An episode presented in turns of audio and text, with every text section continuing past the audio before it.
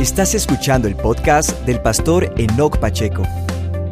Te invitamos a disponer tu corazón y dejar que Dios hable a tu vida. Bienvenidos. Familia, muy buen día. Otra vez estamos acá para recibir la palabra del Señor.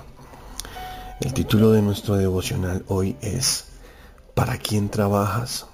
Salmos 39, 6 dice, Ciertamente, como una sombra es el hombre. Ciertamente, en vano se afana, amontona riquezas y no sabe quién las recogerá. Amén. El afán, la ansiedad, el engaño de las riquezas, tristemente, es la obsesión de muchos hoy y descuidan lo más importante de sus vidas, su relación con Dios, su familia, su salud. Ellos están afanándose hoy, buscando cómo tener más y más, y no saben que, como dice el versículo acá, amontonan riquezas y otros las recogerá. Otros disfrutarán todo lo que ellos han hecho en vida. He visto muchas personas enfermas, no pueden comer lo que quieren, no pueden salir muchos en una cama con mucho dinero en el banco, pero no pueden disfrutarlo. Ellos creyeron que eh, podrían amontonar y luego disfrutar. Ese es el engaño de las riquezas. Así no funciona esto. Si alguien pone su corazón en las riquezas, se está engañando. Bien dice la palabra de Dios. El principio de todos los males es el amor al dinero. Tener dinero no es malo, es una bendición. El dinero podemos usarlo para muchas cosas buenas. No estoy diciendo que el dinero sea malo. Lo que la Biblia dice es que el amor al dinero es muy malo. Amar al dinero es tan engañoso, tan perjudicial. Alguien podría quedar ahí, encerrado en un círculo sin fin, descuidando lo importante. Aquí dice la palabra, en vano se afana el hombre, en vano se afana, amontonando riquezas, no sabe que esto es para otro. Dice Salmos 49:10, pues verá que aún los sabios mueren, que perecen del mismo modo que el insensato y el necio, y dejan a otros sus riquezas. Así funciona esto, tú vas a dejar tus riquezas a otro. Entonces tú miras a quién se las dejas. ¿Cierto? Pero no te obsesionas por tenerlas. La vida es corta, la vida es corta y hay que aprovecharla bien, hay que disfrutarla, hay que vivirla, hay que sacarle provecho a lo más importante. Mira, yo he visto personas muy tristes con mucho dinero y lo hemos visto todos como grandes personalidades gente que uno nunca se imaginaría que tienen dolores en su corazón al ver todas eh, sus riquezas, su fama, su gloria, pero terminan suicidándose. Lo hemos visto en actores de Hollywood, en cantantes muy famosos, gente que aparentemente y según los estándares de este mundo han alcanzado el éxito. Pero el éxito no es eso, realmente el éxito no es eso. Dice la palabra en Santiago capítulo 4 versículo 13 hasta el 17. Vamos ahora. Los que dicen hoy y mañana iremos a tal ciudad y estaremos allá un año y traficaremos y ganaremos, cuando no saben lo que será mañana. Porque, ¿qué es su vida? Ciertamente es neblina que desaparece por un poco de tiempo y luego se desvanece. En lugar de lo cual deberíais decir, si el Señor quiere, viviremos y haremos esto o aquello. Pero ahora os jactáis en vuestras soberbias. Toda jactancia semejante es mala. Y al que sabe hacer lo bueno y no lo hace, le es pecado. Mira estas palabras tan sabias, tan profundas. Son palabras tremendas, el Señor nos las está enviando hoy a nuestro corazón. La vida es neblina, ella se desaparece en un instante se va. No deberías decir voy a tener, voy a amontonar, voy a hacer esto. Esa autoconfianza aunque no te guste lo que voy a decir, no es bíblica. Porque no es bíblica, porque la Biblia nunca dice que tú tienes todo para hacerlo. No, la Biblia lo que dice es que tú sin Dios no puedes. No puedes.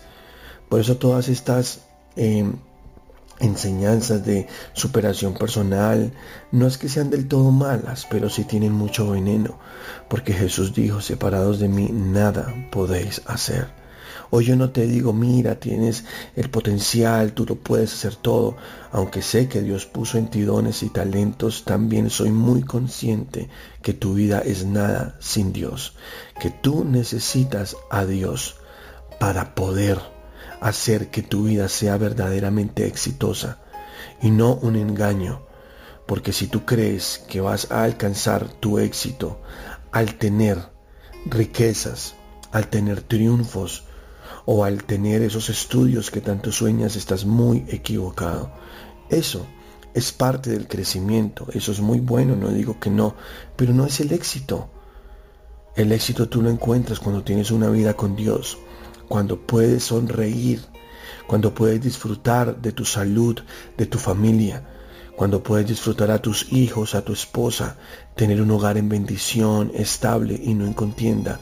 El éxito verdadero es cuando todas las áreas de tu vida están bien, cuando tienes un desarrollo integral, como dice allá la palabra en Juan. Amado, yo deseo que tú seas prosperado en todo y que tengas salud, así como prospera tu alma, que seas prosperado en todas las cosas, no solamente en unas. Porque una persona que tiene mucho dinero, pero su vida llena de desorden, eso es un desbalance muy nocivo para él.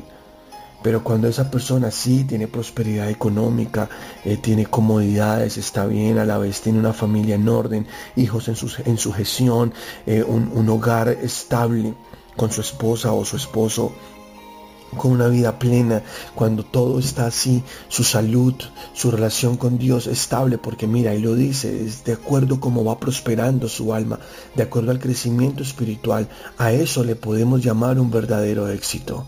De lo contrario, solo es plata. ¿Para quién trabajas?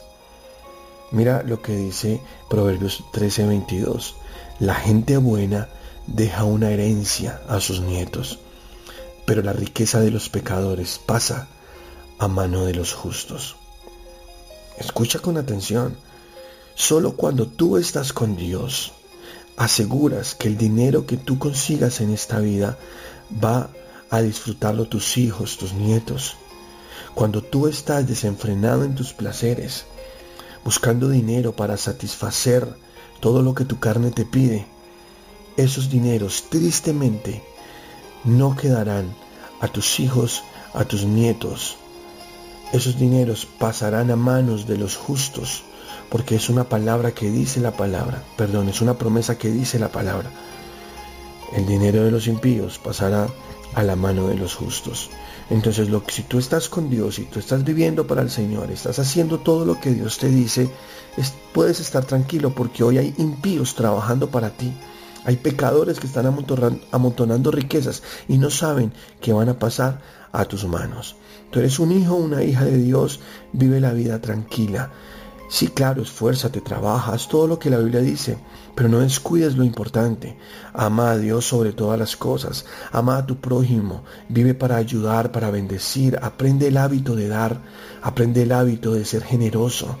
Todo esto te traerá muchas bendiciones. Otros están trabajando para ti y ni siquiera ellos lo saben y tú tampoco lo sabes. Así pasa esto. Jesús dijo en Lucas 12, 15, perdón, y les dijo, guárdense de toda avaricia, porque la vida del hombre no consiste en la abundancia de los bienes que posee. Palabras de Jesús, él lo dijo, la abundancia del hombre no consiste en los bienes que posee. La vida, perdón, la vida del hombre no consiste en la abundancia de los bienes que posee. Y también le refirió una parábola, diciendo, la heredad de un hombre rico había producido mucho. Y él pensaba dentro de sí, diciendo, ¿qué haré? Porque no tengo dónde guardar mis frutos. Y dijo, esto haré. Derribaré mis graneros y los edificaré mayores. Y allí guardaré todos mis frutos y mis bienes. Y diré a mi alma, Alma, muchos bienes tienes guardados para muchos años. Repósate, come, bebe, disfruta. Pero Dios le dijo, necio, esta noche vienen a pedir tu alma, y lo que has provisto, ¿de quién será? Así que el que hace para sí tesoro y no es rico para con Dios, escucha, así es el que hace para sí tesoros y no es rico para con Dios. La triste historia de un hombre que creyó que su vida era eterna, que amontonó riquezas solo para satisfacer sus deseos, para decir, oh, tengo muchas riquezas, voy a poder comer, beber y disfrutar de los placeres de esta vida. Pero Dios le dijo, eres un necio, porque hoy vienen a pedir tu alma y lo que tú trabajaste lo va a disfrutar otro. Muchos hombres trabajan y trabajan, descuidan a sus esposas, a sus hijos, luego mueren y esa mujer se casa con otro y ese otro viene a disfrutar todo lo que el anterior trabajó. Así es la vida de irónica, así es la vanidad de este mundo. Ese hombre pasó su vida trabajando y se perdió de la dicha de jugar con sus hijos, se perdió de la dicha de compartir con su esposa tiempos de calidad, de disfrutar a esa mujer de su juventud, por estar pensando en los placeres de este mundo, por estar mirando a otras mujeres que no eran su esposa. Esta es la triste realidad de los hombres que desgastan su vida en los afanes de este mundo. Pero allá mismo Jesús continúa diciendo, versículo 22 de capítulo 12 de Lucas, dijo luego a sus discípulos, después de contar esta historia o esta parábola, por tanto os digo, no se afanen por su vida, que van a comer o por el cuerpo que van a vestir. La vida es más que la comida y el cuerpo más que el vestido. Consideren los cuervos, que ni siembran ni ciegan, que no tienen despensa ni granero, y Dios los alimenta. ¿No valen ustedes mucho más que esas aves? ¿Y quién de ustedes podrá con afanarse añadir a su estatura un codo? Pues si no pueden ni aun lo que es menos, ¿por qué se afanan por lo demás? Consideren los lirios cómo crecen, no trabajan ni hilan. Mas les digo que ni aun Salomón con toda su gloria se vistió como uno de ellos. Y si así viste Dios la hierba que hoy está en el campo y mañana es echada en el horno, cuanto más ustedes, hombres de poca fe. Ustedes pues no se preocupen por lo que han de comer o por lo que han de beber, ni estén en ansiosa inquietud, porque todas estas cosas buscan las gentes del mundo, pero su Padre sabe que tienen necesidad de estas cosas. Más bien, busquen primeramente el reino de Dios y su justicia, y todas estas cosas serán añadidas. Amén. Escúchame, lo que tú tienes que buscar con mucha insistencia en tu vida es el reino de Dios y su justicia. Sí, sigue haciendo lo que tienes que hacer. Trabaja, aliéntese tu corazón, esfuérzate, pero no quites el lugar que corresponde a Dios en tu vida. El trono lo debe tener Dios y no tu trabajo. El trono lo debe tener Dios sobre todas las riquezas, sobre todo lo demás, sobre tus bienes. Vive para Él, ámalo, búscalo con todo tu corazón, disfruta lo que Él te ha dado, disfruta lo que para Él, según lo que Dios dice, es más valioso, y verás cómo todo lo demás vendrá por añadidura. Primera de Pedro 5:6, humíllense pues bajo la poderosa mano de Dios para que Él los exalte cuando fuere tiempo. Echen toda su ansiedad sobre Él, porque Él tiene cuidado de ustedes.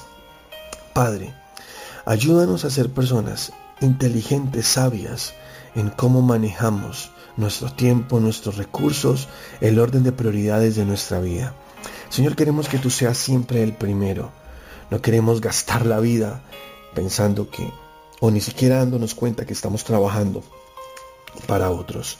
Señor, queremos ser personas sabias, que aprendemos la buena costumbre de dar, de, de ser generosos, de bendecir, de ayudar a otros. Queremos ser personas que te aman, personas de bien, que buscan lo más importante de esta vida, que es tenerte en el corazón y agradarte, Señor. Te adoramos, mi Rey, eres bueno y queremos servirte con todo nuestro corazón. Gracias por tu palabra, porque ella es viva y eficaz. Te adoramos, mi buen Dios. En el nombre poderoso de Cristo Jesús. Amén y amén. Iglesia, yo los amo con todo mi corazón. Gracias por seguir conectados a este devocional. Un abrazo enorme para todos. Si esta palabra ha edificado tu vida, te invitamos a compartir este mensaje en tus redes sociales. Seguimos firmes, constantes y creciendo.